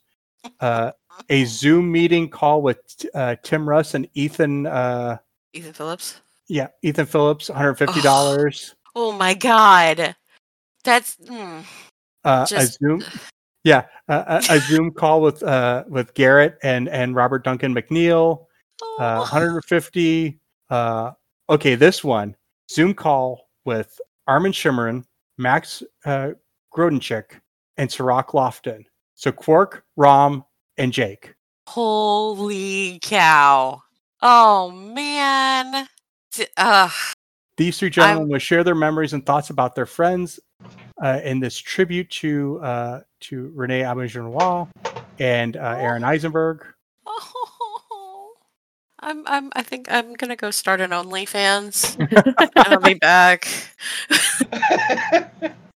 Uh, oh, here's one hundred dollars Zoom call with uh, Terry Farrell.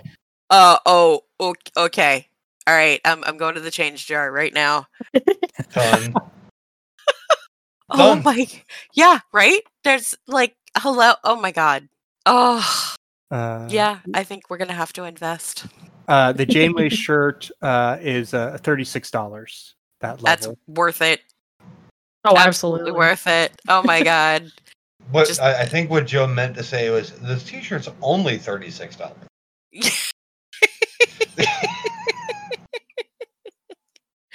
oh jeez. Wow, that's really freaking cool. Yeah. So uh, I, I I'm I'm really happy to see that the this you know because Voyager sometimes feels like it gets the the short shrift in the Star Trek love. Sometimes. Yeah, she's a little bit of the the the forgotten one. You know, it, it- TNG was you know oh Star Trek's back. DS9 oh Star Trek's dark. Yes. and Voyager kind of gets left out a little bit. Um, Voyager was the redheaded stepchild until Enterprise came along. you are not Yeah. wrong. yeah, no, yeah. No, you're not wrong. You know. I, hmm. Yeah, But there's a lot of good stuff. It's it's I have trouble with Voyager because I'm scared to death of the Borg. that is true. And there's a Mm. lot of Borg in Voyager. Yeah, the last couple seasons is, is gets very Borg heavy, Very Borg heavy. but that's what happens when you travel through Borg space. Well, yeah, and I mean like it's brilliant writing and you know, they it was fun in, you know, in them being able to play with the Borg more and really flush out the Borg story as Mhm. we hadn't seen it before and I think that's super cool as far as the franchise is concerned. I they, they just give me nightmares. It's like Borg are scary. There's very few things that I have been terrified of in my lifetime. And and the first one I got over and became a fan of, which was Aliens, which was the Xenomorphs. Mhm. And now I'm like a rabid fan, but Borg's just ugh, no. Uh, and then I will move on to my third and final news story. Hey, uh, anybody here a fan of Fallout, Doom, or The Elder Scrolls? Yeah. Yes. Well, uh, last week, March 4th, uh, the SEC and European regulators have approved the purchase of ZeniMax and uh, Bethesda by Microsoft. The, the purchase is uh, $7.5 billion in cash. Uh, so now Microsoft can now proceed with the acquisition of those franchises and uh, the other uh, other things under ZeniMax and Bethesda. So I guess that maybe means that those will be now only uh, only Xbox games. As an Xbox owner, I could care less. Um, but I, I, oh, I, Microsoft does not have very good reputation when it comes to creation. hmm. of titles. Uh, they, they, they know how to make a machine. They, they know how to make a machine really, really well. If they're just, okay, we own this now and leave it alone, hmm Bethesda will be fine. If they go, we own it and we can do what we want with it, ugh, Yeah, that's that's definitely going to be like such a. There's definitely going to be a, a th- something that's going to be very scrutinized. Um, you know, especially because like, um, I guess especially because of like what happened with like Cyberpunk, right? I feel like Mhm. people now are like really starting to like, okay, there there is in fact a line at which we are willing to draw where like this is just not acceptable, and you kind of do have to like care about us as consumer, right? Um, Absolutely. So it's going to be really interesting to see how how that shapes up because I I I do agree that like I don't know how much I'm going to look forward to it if if it Microsoft ends up having any sort of like creative decision in in their their games or if they're you know just kind of like okay here we'll we'll support you as long as you're on you know Xbox or whatever um yeah I don't know I feel like with with all the stuff happening in like the game gaming sphere lately that's gonna be an interesting thing to keep an eye on yeah. well, there's there- not there, there's not a whole lot of just straight straight to console games happening now. I mean, it's everything's got to be MMO, and that's that's how it's been recently. it's it's interesting because I, you know, Microsoft like I remember back, you know, more PC pre pre console, and Microsoft did put out some pretty good games. I mean, they were you know like the Age of Empires series. Um, you know that was that was a pretty good game from Microsoft Studios, but um, I I kind of have to agree with you, Will. Like if that's not your primary job anymore and it's more you're more about doing the the hardware then yeah it's you know purchase them have them you know have that have it so you can put all of that stuff on the the the Xbox Pass stuff but you know let the creatives be the creatives you know don't don't try to micromanage it uh and, and but it also makes me a little bit like as you were saying Sierra about the um the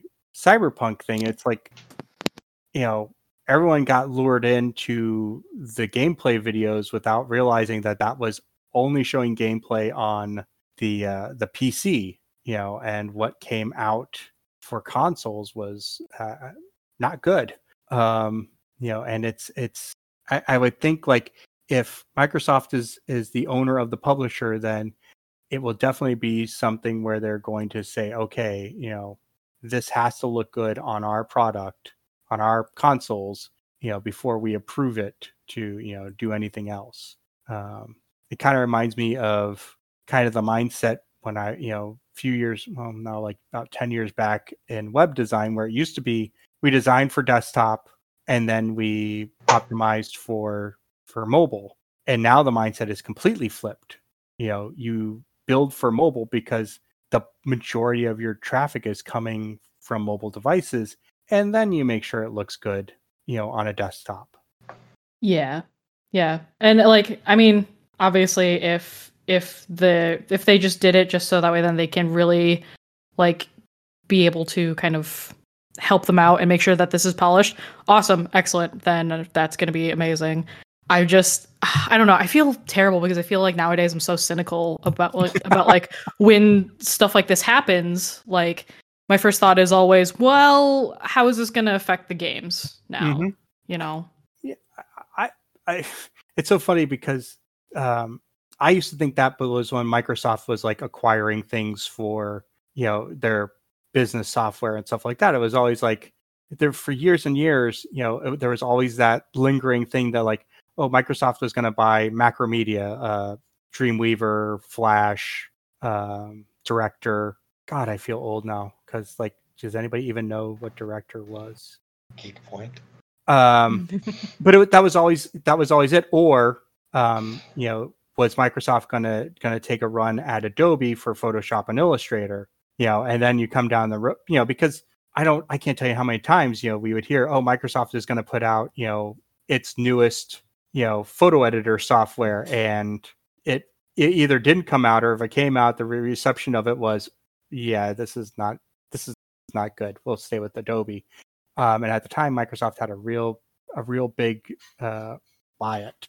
Um, and it was always like well if they bought dreamweaver how badly are they going to mess it up? Or you know is it only going to natively code for internet explorer? Or you know that sort of thing where i get like i i get cynically like oh so if they put this out you know is this going to be one of those situations because i mean there are some game aren't, aren't there some games still like you can't play god of war on an xbox you can only play it on playstation uh i got that backwards No, God of War is is PlayStation only. okay It's PlayStation exclusive. so it's like if if they flip that around you know if you start you know if fallout becomes xbox only or you know whatever it's like to me that i don't know i i, it, I like i like open competition you know let let the let it be across you know consoles across platforms you know i mean i i remember from back in the days when there were programs that only ran on pc or only ran on mac and you know never the the twain shall meet i just want to be able to have everything available for whatever whatever system I'm using. That's what it comes down to. I'm greedy. and there we go. This is a long roundabout way to get. Joe wants what he wants. and I want everything. I well, yes, but I I, I- I really just want I want the ability to have it. I don't actually mean I actually have to have it. I just I don't want because I picked PlayStation over Xbox or I picked PC over uh, Mac or I you know whatever. I I I, I don't want to be limited. Yeah, gaming FOMO is real. I have to we have to like go through that discussion every time there's like a new generation of consoles that come out like okay, well, who's getting what? I- it it that really i mean it, it is the thing it's like well i really like the final fantasy series uh, but i really want to play halo or you know whatever it's uh, Ooh, I found one of my news things. Sorry to interrupt. No no problem Uh, this is just a little one. Um, 'cause there's not a whole lot of details. Uh, but Red Sonja movie to be written by Tomb Raider anime showrunner Tasha Huo.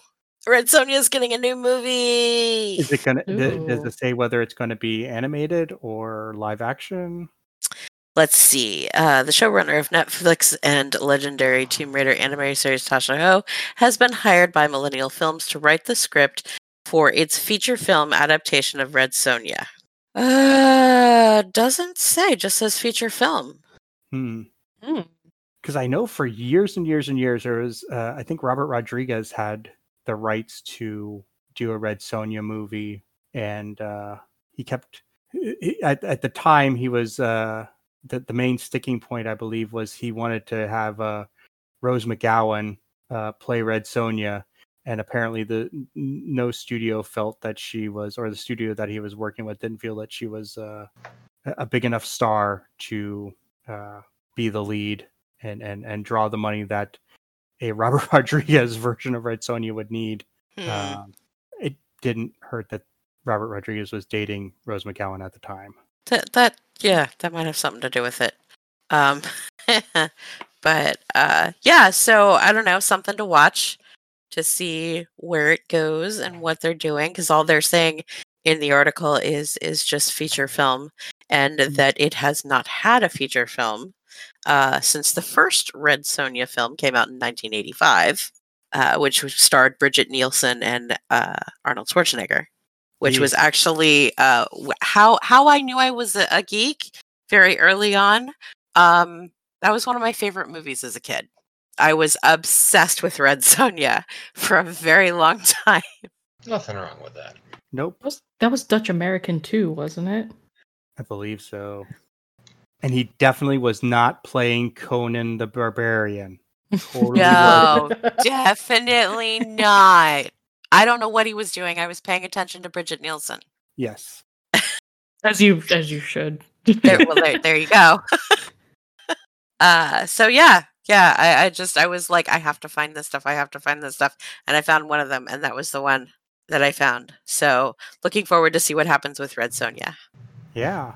again, after seeing how well they've done with like the Transformers anime and uh, the Dragon Prince and all, like if they want to do it, you know, animated style on Netflix, Sure. I'm yeah, please do that. Uh, I just want do see live- more Red if they- Sonja. Yeah, if they want to do live action, then do live action. But um, can we just though put a moratorium on chainmail bikini? Just No. No, no boob plate, please. yeah, that's see, that's gonna be the thing is if they do it live action, you know, the the controversy over her outfits. But the Mandalorian has proven that you can put a woman in a full suit of armor that is practical, sorta, and she still looks good. So Weren't, there. weren't people also really upset about Captain Phasma for the new trilogy when they revealed her design and they were like, "How do you know that that's a girl?" And it's like, "I, what do you want?" Yeah, We, you know what they want. yeah, we we don't speak to those people. Um eh, you know especially you know the, the three of us having you know done live steel combat shows you know and and had a few uh female fighters uh Mm. nope no boob plate among them No, no, it's it's not a good thing. It, it's you want you want a full level of of protection that is not going to slide in. No, you trust What, me. you I've, you I've don't wanna- been. You don't want to direct the force of the blow straight onto the to, to the uh to the sternum no No, no, that's not fun. Yeah, no. I I've I I ran into that a little bit. I I didn't do any live steel, but I did fencing for a while, and um, I last geek point. I I had um it was plastic, but like I had a plastic sort of like boob shaped thing that kind Uh-huh. of like came in the kit and um and it just like it kept like yeah like things like the points kept sliding off and eventually my my coach took me aside and she was like okay so I can tell that you're kind of more serious about this than like some of the other students here. And she's like I'm going to tell you this get rid of that and then just get um uh, a plastron. And she's like it's it's going to be much easier for you. Like keeps things in and also like you know like against like flattens it all out and so then she's like you're not gonna have you know so many bruises or whatever like Yeah. in just one area Yep. and yeah s- some of the best advice i ever had i was like oh my god thank you so much Yeah, yeah. It's it's a, when I first started training, uh, I was training with all men. Um, I was the only girl in that group that was training at the time, and they all, anytime we were sparring, anytime we were working on stuff, they all went right for my boobs, and I was like, no, no. Learned real fast, very tight, flatten them out. It's not fun. so yeah, well, okay. So we'll see. With I mean, Uh, we'll also see note what they do. also note to to to to, ma- to male fighters eh, don't be a dick D- yeah, yeah. you know, we don't we don't purpose we don't purposely go for the cup. You know, I mean, okay, maybe I know a few girls that do, but generally women do not do that, and it's usually illegal. You know, like usually that's illegal. You cannot go for that area. You hit that area, that's that's not a point. You know, depending on who you're fighting with and for. Um, but there's no regulations on hitting the chest. So that's that. That's that I- so doing an entire special on the history of armor. Um, Yeah. oh my god that'd be amazing episode Yeah, mhm. yeah, that would be a lot of fun. We may we, may have to we- do that. we'd have to get Ilya in on that though Yeah, that would be the Ilya episode for sure. we must talk to Uh. Kelly we can get Ilya if we go through Kelly I think This is true. This is true because we've had Kelly on the show. So Yep.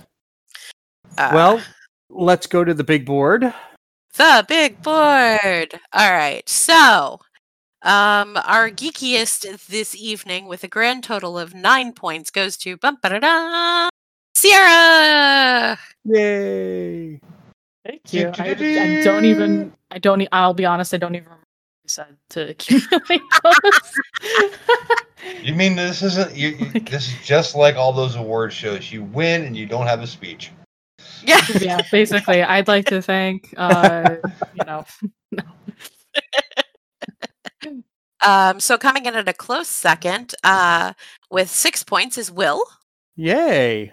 Woohoo! Yeah, More than my customary one. Yay!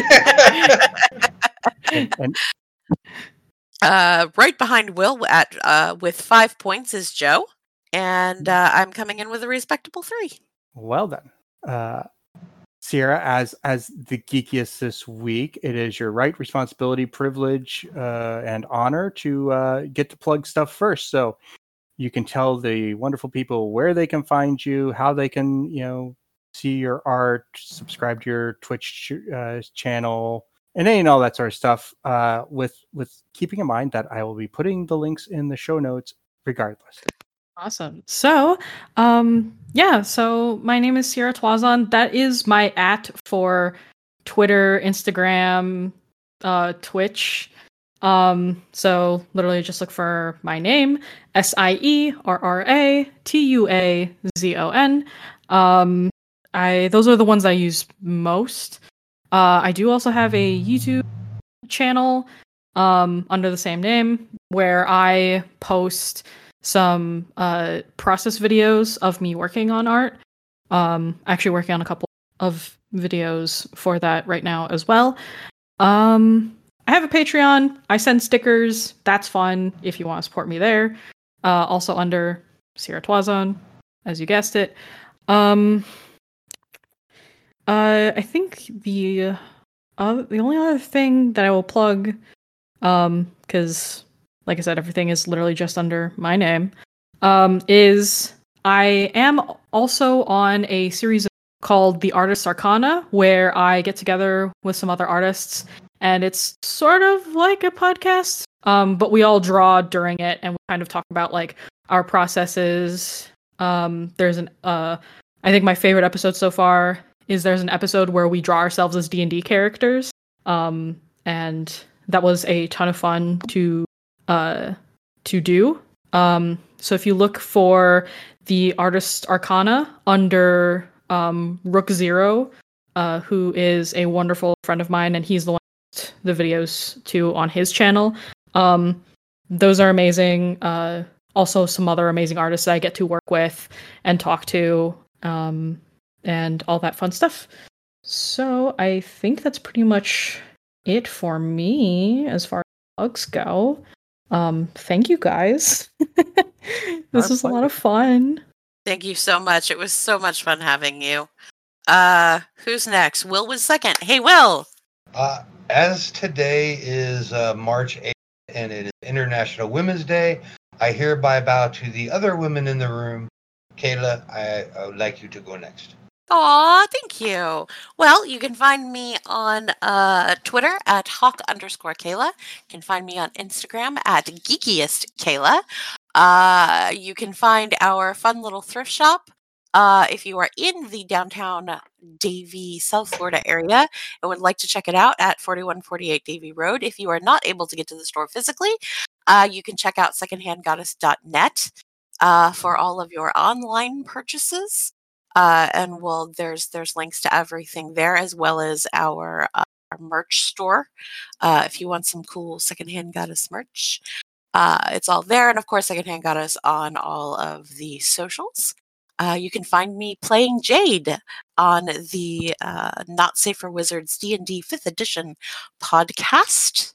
Um, I have a TikTok too, cause why not? Um, which is also secondhand goddess although I might be switching that up. Uh, and then stay tuned uh, for uh, my uh, D and D podcast that will be coming soon. Hopefully, fingers crossed, we can find some time to do some editing because the world is crazy. Um, and I think that's it. I think probably. I don't know. It'll be in the show notes. Hey, will you go now? Okay. Yeah, see, Okay. it's it's gonna. This is gonna sound so much easier. You ready? You ready? You ready?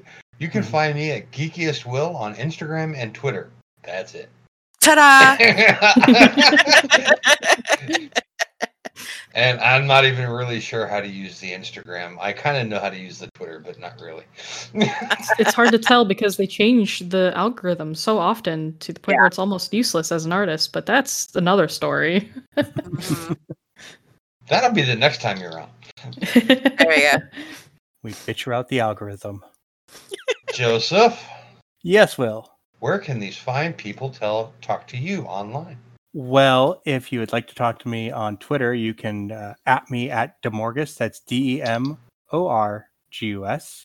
Uh, if you would like to see what we're up to as a podcast across social medias, uh, just go to the Geekiest Pod on Instagram, Twitter, or Facebook, and you can follow us there. Uh, lately, we've gotten into the habit of not just promoting who we've been talking to and the episodes coming out, but if cool things come across uh, our emails or brought to our attention by folks, uh, I've I've been sharing stuff out there like that.